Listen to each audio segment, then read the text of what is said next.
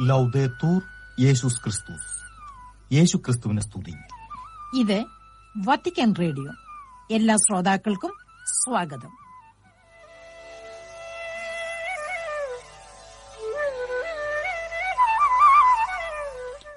ശ്രോതാക്കൾക്കേവർക്കും നമസ്കാരം. വാർത്തകളാണ് ഈ പ്രക്ഷേപണത്തിൽ ആദ്യം തുടർന്ന് സുവിശേഷ പരിചിന്തനവും കേൾക്കാം.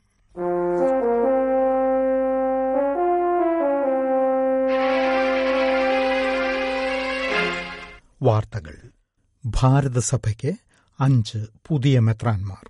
ഇന്ത്യയിലെ അഞ്ച് രൂപതകളിൽ പുതിയ ഭരണസാരഥികളെ നിയമിച്ചുകൊണ്ട് ഫ്രാൻസിസ് പാപ്പ ശനിയാഴ്ച ഉത്തരവുകൾ പുറപ്പെടുവിച്ചു. അന്നുതന്നെ പാപ്പ മൂന്ന് രൂപതകളുടെ മെത്രാൻമാർ കാനോൺ നിയമപ്രകാരം സമർപ്പിച്ച രാജി സ്വീകരിക്കുകയും ചെയ്തു.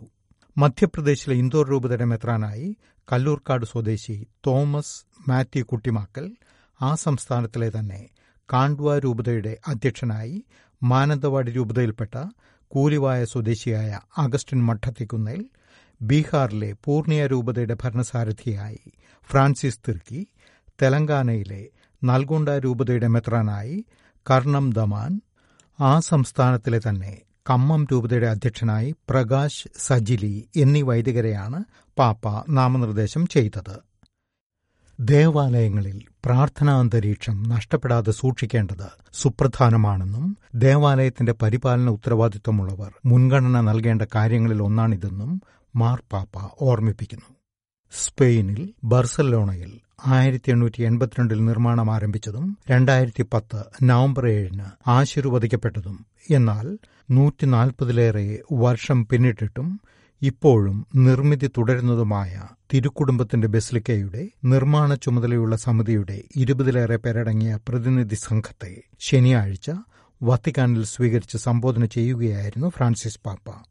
ഈ ബെസ്ലിക്കയുടെ ഓരോ കവാടത്തിലും ഉല്ലേഖനം ചെയ്തിരിക്കുന്ന തിരുവചനങ്ങളും പ്രാർത്ഥനയും ഓരോ പ്രമേയം അവതരിപ്പിക്കുന്ന സവിശേഷത എടുത്തുകാട്ടിയ പാപ്പ പ്രഘോഷിക്കപ്പെട്ട വിശ്വാസം പ്രാർത്ഥനയായി പരിണമിക്കണമെന്ന ആശയം ഒന്നാമത്തെ കവാടം എടുത്തുകാട്ടുന്നുവെന്ന് വിശദീകരിച്ചു. യേശു നമ്മെ പരിപാലിക്കുന്നതിൽ നമ്മോട് കാട്ടിയ ആ സ്നേഹം നാം നമുക്കായി സൂക്ഷിക്കാതെ മറ്റുള്ളവർക്കായി പങ്കുവയ്ക്കണമെന്ന് മാർപ്പാപ്പ ശനിയാഴ്ച കണ്ടുചേർത്ത ട്വിറ്റർ സന്ദേശത്തിലാണ് ഫ്രാൻസിസ് പാപ്പ ഇത് പറഞ്ഞിരിക്കുന്നത്. പാപ്പ കുറിച്ച പ്രസ്തുത ട്വിറ്റർ സന്ദേശം ഇപ്രകാരമാണ്. യേശു നമ്മെ പരിപാലിച്ച സ്നേഹവും അവിടുന്ന് നമ്മുടെ മുറിവുകൾ സുഖപ്പെടുത്തിയ കാരുണ്യവും നമ്മുടെ ഹൃദയങ്ങളെ സന്തോഷത്തിലേക്ക് തുറന്ന ആത്മാവും നമ്മൾ നമുക്കുവേണ്ടി മാത്രമായി കാത്തുസൂക്ഷിക്കാനോ ഒളിച്ചുവെക്കാനോ പാടില്ലാത്ത നന്മകളാണ്. ദാനങ്ങളാൽ നിറഞ്ഞിരിക്കുന്ന നമ്മൾ ദാനമാകാൻ വിളിക്കപ്പെട്ടിരിക്കുന്നു. തലമുറകൾ തമ്മിൽ ബന്ധം കെട്ടിപ്പടുക്കുന്നതിനും ഏകാന്തതയ്ക്കെതിരെ പോരാടുന്നതിനും ഓരോ സഭാ സമൂഹത്തിന്റെയും പ്രതിബദ്ധത പ്രോത്സാഹിപ്പിക്കുകയെന്ന ലക്ഷ്യമുള്ളതാണ് മുത്തശ്ശിയും മുത്തശ്ശന്മാർക്കും വൃദ്ധജനത്തിനും വേണ്ടിയുള്ള ദിനാചരണമെന്ന് അൽമായർക്കും കുടുംബത്തിനും ജീവനും വേണ്ടിയുള്ള റോമൻ കൂരിയ വിഭാഗം. ഫ്രാൻസിസ് പാപ്പ ഇക്കൊല്ലത്തെ ഈ ദിനാചരണത്തിന് തിരഞ്ഞെടുത്തിരിക്കുന്ന വാർദ്ധക്യത്തിൽ എന്നെ തള്ളിക്കളയരുതേ എന്ന വിചിന്തന പ്രമേയത്തെ അധികരിച്ച് ഈ വിഭാഗം പുറപ്പെടുവിച്ച പത്രക്കുറിപ്പിലാണ് ഇത് കാണുന്നത്. നിർഭാഗ്യവശാൽ വലിച്ചെറിയൽ സംസ്കാരത്തിന് പലപ്പോഴും ഇരകളാക്കപ്പെടുന്ന നിരവധിയായ വയോധികരുടെ ജീവിതത്തിലെ കൈപ്പേറിയ കൂട്ടാളിയാണ് ഏകാന്തതയെന്ന് അടിവരയിട്ട് കാട്ടുന്നതാണ് എഴുപത്തിയൊന്നാം സങ്കീർത്തനത്തിലെ ഒൻപതാം വാക്യത്തിൽ നിന്ന് അടർത്തിയെടുത്തിരിക്കുന്ന ഈ പ്രമേയമെന്ന് പത്രക്കുറിപ്പ് വ്യക്തമാക്കുന്നു. ഉപവാസം ഒരു ഭക്ഷണക്രമമല്ല പ്രത്യുത സ്വയസ്നേഹം വെടിയുകയും അവനവനിൽ നിന്ന് പുറത്തു കടക്കുകയും പാപവുമായുള്ള സഖ്യം ഉപേക്ഷിക്കുകയും ചെയ്തുകൊണ്ട് ദൈവകൃപ തിരഞ്ഞെടുക്കുന്നതിനായുള്ള പരിശ്രമമാണതെന്നും വത്തിക്കാൻ സംസ്ഥാന കാര്യദർശി കർദിനാൾ പിയത്രോ പരോളിൻ. ആയിരത്തി തൊള്ളായിരത്തി പതിനെട്ട് ഫെബ്രുവരി പതിനാറിന് ലിത്വാനിയ സ്വാതന്ത്ര്യം നേടിയതിന്റെ വാർഷിക ദിനാചരണത്തോടനുബന്ധിച്ച് വെള്ളിയാഴ്ച റോമിൽ യേശുവിന്റെ നാമത്തിലുള്ള ദേവാലയത്തിൽ താൻ മുഖ്യ കാർമ്മികനായി അർപ്പിച്ച ദിവ്യബലി മധ്യേ വചന സന്ദേശം നൽകിയ അദ്ദേഹം നോമ്പുകാലത്തിലേക്ക് നാം പ്രവേശിച്ചിരിക്കുന്നത് അനുസ്മരിച്ചുകൊണ്ടാണ് ഉപവാസത്തിന്റെ അർത്ഥതലങ്ങൾ വിശദീകരിച്ചത്. ശാന്തിക്കായി പ്രാർത്ഥിക്കാൻ അദ്ദേഹം എല്ലാവരെയും ക്ഷണിക്കുകയും ചെയ്തു. പരസ്പര ധാരണ സംജാതമാക്കുന്നതിന് കത്തോലിക്ക സഭ നടത്തിയ പരിശ്രമങ്ങൾ കത്തോലിക്ക യഹൂദ സമൂഹങ്ങളിൽ മാറ്റങ്ങൾ വരുത്തിയെന്ന് യഹൂദമത നേതാക്കൾ സന്തുഷ്ടി പ്രകടിപ്പിക്കുന്നു. ക്രൈസ്തവ യഹൂദ മതങ്ങൾ തമ്മിലുള്ള സംഭാഷണത്തെക്കുറിച്ച് പഠിക്കുന്ന യഹൂദമത പണ്ഡിതരായ റബ്ബിമാർ ഫ്രാൻസിസ് പാപ്പായ്ക്ക് എഴുതിയ ഒരു കത്തിലാണ് ഈ സംതൃപ്തി പ്രകടിപ്പിച്ചിട്ടുള്ളത്. ഒരു കാലത്ത് ശത്രുത വാണിരുന്നിടത്ത് ഇപ്പോൾ സൗഹൃദവും തീരാപ്പകയുടെ സ്ഥാനത്ത് സഹാനുഭൂതിയുമാണ് വാഴുന്നതെന്ന് ഈ റബ്ബിമാർ പറയുന്നു. ഇതോടെ വാർത്തകൾ സമാപിച്ചു. അടുത്തതായി സുവിശേഷ പരിചിന്തനം കേൾക്കാം.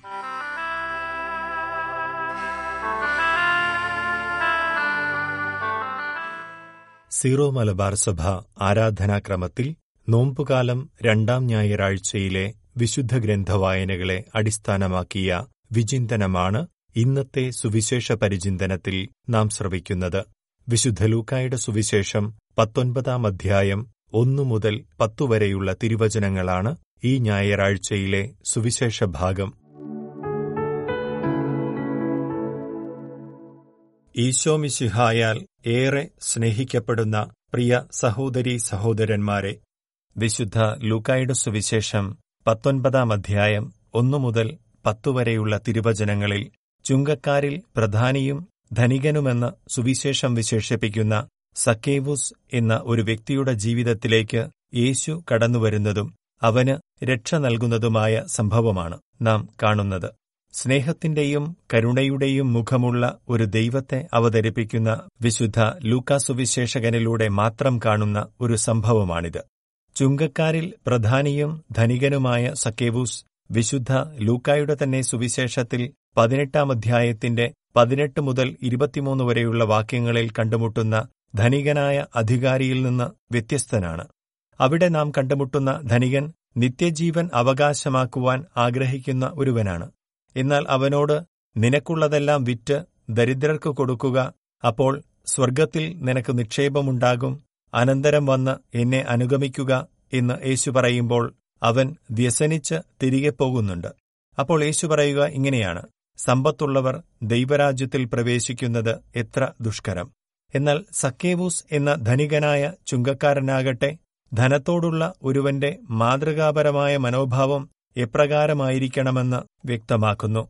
ജീവിതത്തിൽ ദൈവത്തിന്റെ സാന്നിധ്യമുണ്ടാകുമ്പോൾ തന്റെ സ്വത്തിൽ പകുതി ദരിദ്രർക്ക് കൊടുക്കുവാൻ അവൻ തയ്യാറാകുന്നു. അതുവഴി രക്ഷ നേടുവാൻ അവൻ യോഗ്യനായി മാറുകയും ചെയ്യുന്നു. സകല ജനത്തിനും രക്ഷകനായി കടന്നുവരുന്ന ക്രിസ്തുവും പാപിയായ സക്കേവൂസും തമ്മിൽ കണ്ടുമുട്ടുന്ന ഈ സംഭവത്തിൽ നമ്മുടെ വിശ്വാസ ജീവിതത്തെ സഹായിക്കുന്ന മൂന്ന് പാഠങ്ങളുണ്ട്.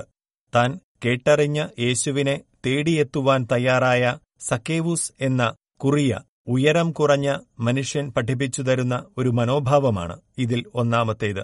സാഹചര്യങ്ങൾ എങ്ങനെയുമായിക്കൊള്ളട്ടെ ജീവിതത്തിൽ ദൈവത്തിനായി അന്വേഷിക്കുവാൻ നാം തയ്യാറാകണം. സക്കേവൂസ് യേശുവിനെ കാണുവാൻ സിക്കമൂർ മരത്തിലേക്ക് കയറുവാൻ കാരണം യേശുവിനെ ജനക്കൂട്ടത്തിനിടയിലൂടെ കാണുവാൻ സാധിക്കാത്ത വിധം അവൻ കുറിയ മനുഷ്യനായിരുന്നു എന്നതാണ്. നമ്മുടെ വിശ്വാസ ജീവിതങ്ങളിൽ നാം വിശകലനം ചെയ്യേണ്ട പ്രധാനപ്പെട്ട ഒരു കാര്യം ഈ വചനങ്ങളിൽ നമുക്ക് കാണാം. നമ്മുടെ ആധ്യാത്മിക ജീവിതം എത്രമാത്രം ഉയർച്ചയുള്ളതാണ് എന്ന ഒരു ചോദ്യം നമ്മോട് തന്നെ ചോദിക്കുവാൻ നാം തയ്യാറാകണം. ദൈവത്തിന്റെ വിശുദ്ധിയുടെ ഉന്നതിക്ക് മുന്നിൽ പാപങ്ങളിൽ മുഴുകിയ അനീതി പ്രവർത്തിച്ച് അനർഹമായ രീതിയിൽ സമ്പാദിച്ചു കൂട്ടുന്ന കുറിയ മനുഷ്യരാണോ നാം? കുറവുകളുള്ള മനുഷ്യരാണ് നാമെങ്കിൽ ദൈവത്തിന്റെ സാന്നിധ്യമുള്ള വിശ്വാസത്തിന്റെ വഴികളിലൂടെ സഞ്ചരിച്ച് യേശുവിനെ കാണുവാനുള്ള ആത്മാർത്ഥമായ ആഗ്രഹത്തോടെ പുണ്യങ്ങളുടെ സിക്കമൂർ മരങ്ങളിലേക്ക് കയറുവാൻ നാം തയ്യാറാകണം. അങ്ങനെ ഉയർന്ന വിശുദ്ധിയുള്ള മനുഷ്യരാകുമ്പോഴേ നമുക്ക് ദൈവത്തെ കാണുവാനാകൂ. നമുക്കായി തേടിവരുന്ന ദൈവത്തിന്റെ സ്നേഹാർദ്രമായ വിളി കേൾക്കാൻ അവന്റെ കരുണ നിറഞ്ഞ നോട്ടം നമ്മിൽ പതിയാൻ നാം വിശുദ്ധിയിൽ വളരണം. ഉയർന്ന ആധ്യാത്മികതയുടെ മനുഷ്യരാകണം. സക്കേവൂസിന്റെ സംഭവം നമ്മെ പഠിപ്പിക്കുന്ന രണ്ടാമത്തെ ഒരു പാഠം ദൈവത്തിനായി തുറന്ന ഒരു ഹൃദയവും ജീവിതവും നമുക്ക് ഉണ്ടായിരിക്കണമെന്നതാണ്.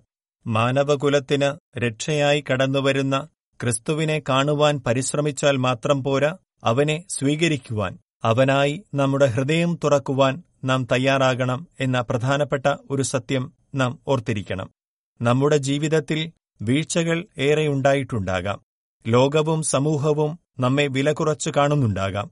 മറ്റുള്ളവരുടെ മുന്നിൽ അപഹാസ്യരായ മനുഷ്യരായിരിക്കാം നാമൊക്കെ. എന്നാൽ ദൈവത്തിനു മുന്നിൽ നാം അമൂല്യരാണെന്ന സത്യം തിരിച്ചറിയുവാനും മറ്റുള്ളവരുടെ വാക്കുകളിലും കുറ്റപ്പെടുത്തലുകളിലും തളരാതെ ധൈര്യപൂർവം തുറന്ന മനസ്സോടെ ജീവിതത്തിൽ ദൈവത്തെ സ്വീകരിക്കുവാൻ നാം തയ്യാറാകണം. ക്രിസ്തു ജീവിതത്തിലേക്ക് കടന്നു കടന്നുവരുമ്പോഴാണ് രക്ഷ യഥാർത്ഥ ജീവൻ നമ്മിലേക്ക് കടന്നുവരുന്നത്. അപ്രധാനമെന്നും അയോഗ്യമെന്നും മറ്റു മനുഷ്യർ കരുതിയേക്കാവുന്ന നിങ്ങളുടെയും എന്റെയുമൊക്കെ എളിയ ജീവിതങ്ങളുടെ വാതിലുകൾ തുറന്നുകിട്ടുവാനായി നമ്മോടൊപ്പം വസിക്കുവാനായി ദൈവം കാത്തിരിക്കുന്നുണ്ട്. മറ്റുള്ളവരുടെ പിറുപിറുപ്പുകളേക്കാൾ നമുക്കായി തുടിക്കുന്ന ദൈവത്തിന്റെ ഹൃദയമിടിപ്പുകൾ കേൾക്കുവാൻ ലോകം നമ്മെ വെറുക്കുമ്പോഴും നമ്മെ അമൂല്യരായി കരുതുന്ന ദൈവത്തിനായി നമ്മുടെ ജീവിതത്തിന്റെ വാതിലുകൾ തുറന്നിടുവാൻ നാം തയ്യാറാകണം. സക്കേവൂസിനെ പോലെ എളിമയോടെ സന്തോഷത്തോടെ യേശുവിന്റെ മുന്നിലേക്ക് ഇറങ്ങി വരുവാനും അവനെ ജീവിതത്തിൽ സ്വീകരിക്കുവാനും നാം തയ്യാറാകണം. സക്കേവൂസിന്റെ ജീവിതം നമുക്ക് പഠിപ്പിച്ചു തരുന്ന മൂന്നാമത്തെ പാഠമിതാണ് അനുദപിക്കുക. അരുതാത്തവയെ ഉപേക്ഷിച്ച് ഈ ലോകത്തിന്റെ ബന്ധനങ്ങളിൽ നിന്ന് സ്വതന്ത്രരായി രക്ഷ സ്വന്തമാക്കുക. ലൂക്കായുടെ സുവിശേഷം പതിനെട്ടാം അധ്യായത്തിൽ നാം കണ്ടുമുട്ടിയ ധനികനായ അധികാരിയും പത്തൊൻപതാം അധ്യായത്തിലെ ചുങ്കക്കാരിൽ പ്രധാനിയും ധനികനുമായ സക്കേവൂസും തമ്മിലുള്ള വ്യത്യാസമാണ് ഇവിടെ നാം കാണുന്നത്. നിത്യജീവൻ തേടിയ ധനികനായ അധികാരിയോട് അവന്റെ സമ്പത്തൊക്കെ മറ്റുള്ളവർക്കായി നൽകി സ്വതന്ത്രനായ മനുഷ്യനായി തന്റെ പിന്നാലെ വരുവാൻ യേശു ആവശ്യപ്പെടുന്നുണ്ട്. എന്നാൽ സ്വർഗത്തിന്റെ ധന്യതയേക്കാൾ ഭൂമിയിലെ സമ്പത്തിനെ വിലമതിച്ച ആ മനുഷ്യൻ ദൈവഹിതം നിരസിച്ച് നിത്യതയെയാണ് നഷ്ടമാക്കിയത്. സക്കേവൂസിന്റെ സംഭവത്തിലാകട്ടെ മറ്റുള്ളവരാൽ അവമതിക്കപ്പെട്ട അവന്റെ ജീവിതത്തിലേക്ക് യേശു കടന്നു വരുമ്പോൾ അവൻ തന്റെ സ്വത്തിൽ പകുതി ദരിദ്രർക്ക് കൊടുക്കുവാനും അന്യായമായി നേടിയതൊക്കെ നാലിരട്ടിയായി തിരികെ കൊടുക്കുവാനും സ്വയം തയ്യാറാകുന്നു. ഭൂമിയിൽ താൻ നേടിയ സമ്പത്തൊക്കെ യേശുവിന്റെ സാന്നിധ്യത്തിന്റെ കൃപയിൽ നീതിപൂർവം തിരികെ നൽകുവാൻ തയ്യാറാകുന്ന സക്കേവൂസ് നേടുന്നത് യഥാർത്ഥ രക്ഷയാണ്. ഒപ്പം അബ്രാഹത്തിന്റെ പുത്രനെന്ന മഹത്വമാണ് അവൻ തിരികെ നേടുന്നത്. നഷ്ടപ്പെട്ടുപോയ തന്റെ യഥാർത്ഥ ജീവിതം ദൈവത്തിന്റെ സൃഷ്ടിയുടെ മഹത്വം ദൈവം നൽകുന്ന രക്ഷ ഇതൊക്കെയാണ് ലോകത്തിന് മുഴുവൻ രക്ഷപ്രദാനം ചെയ്യുവാനായി മനുഷ്യനെ തേടിവരുന്ന ക്രിസ്തുവിൽ നിന്ന് സക്കേവൂസ് നേടിയെടുക്കുന്നത്. ലോകം മുഴുവനും വേണ്ടിയുള്ള രക്ഷാകര പദ്ധതിയുടെ ഭാഗമായി ജെറുസലേമിലേക്കു നടത്തുന്ന യാത്രാമധ്യേയാണ് യേശു ജെറിക്കോയിലൂടെ കടന്നുപോകുന്നതും സക്കേവൂസ് എന്ന ഒരു മനുഷ്യന്റെ ഭവനത്തിലേക്ക് രക്ഷകനായി കടന്നുവരുന്നതും. നമ്മുടെയും ജീവിതങ്ങൾക്ക് സക്കേവൂസ് പ്രത്യാശയുടെ ഒരു മുഖമാണ്.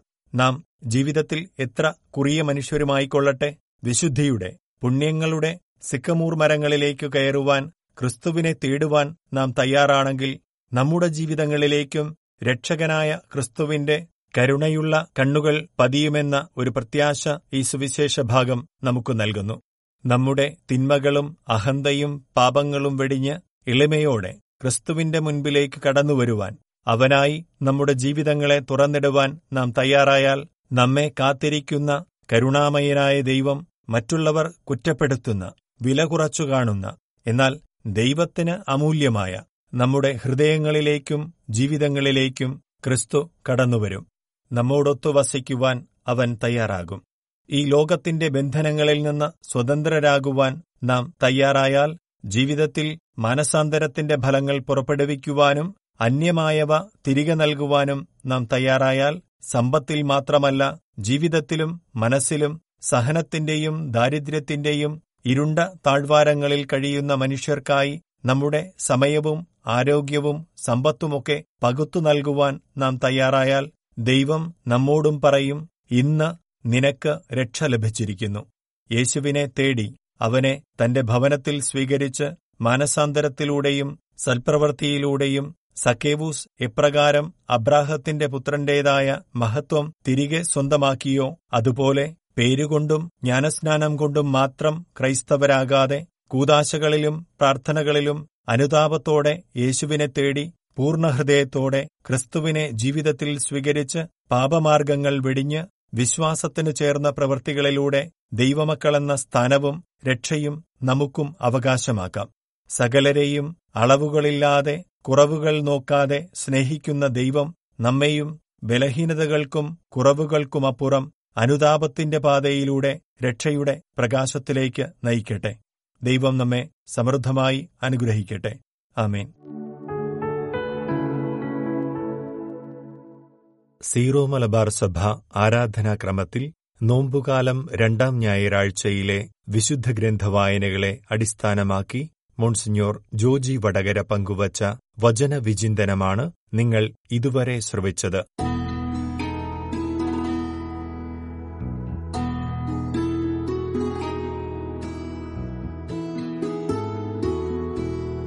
സുനിത ജോസഫ് എഴുതി അലക്സ് മാത്യു സംഗീതം പകർന്ന ഒരു ഗാനമാണ് അടുത്തത്. ആലാപനം കെസ്റ്റർ.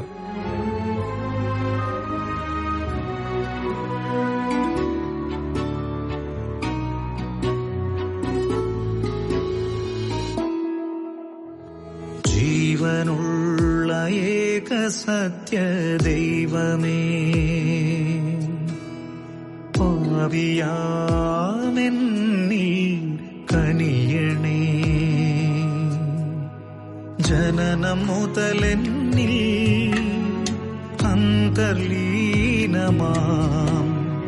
പാപങ്ങൾ പൂർണമായി നീക്കേണമേ. ജനനം മുതലെന്നിൽ അന്തർലീനമാം.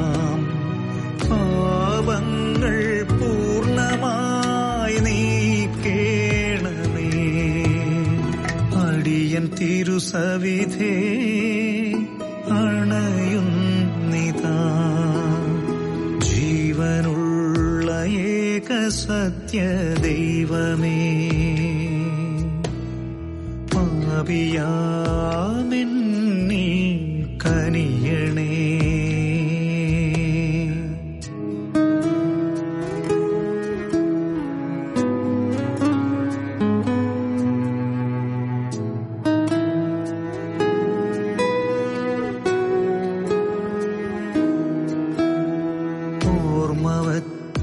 നാൾ മുതൽ ചെയ്തതാം. പാപങ്ങൾ എന്നോടു ക്ഷമിക്കേണമേ. പാപച്ചെളിയിൽ ആഴ്ന്നു പോയ എന്നെയും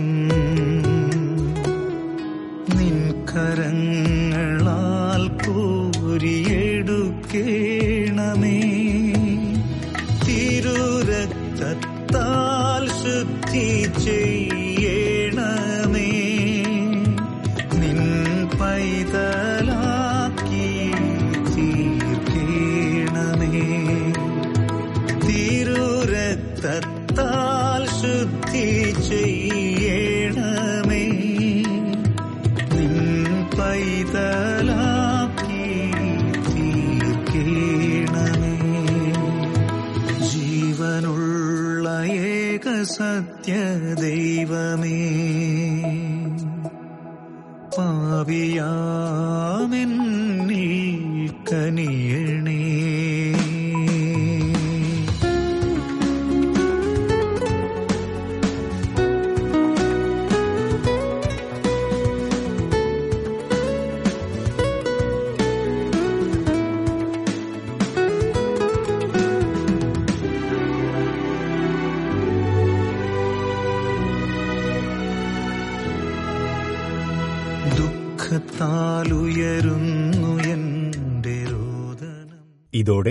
ഇന്നത്തെ മലയാളത്തിലുള്ള പ്രക്ഷേപണം സമാപിക്കുന്നു. ശ്രോതാക്കൾക്കേവർക്കും നന്ദി നമസ്കാരം.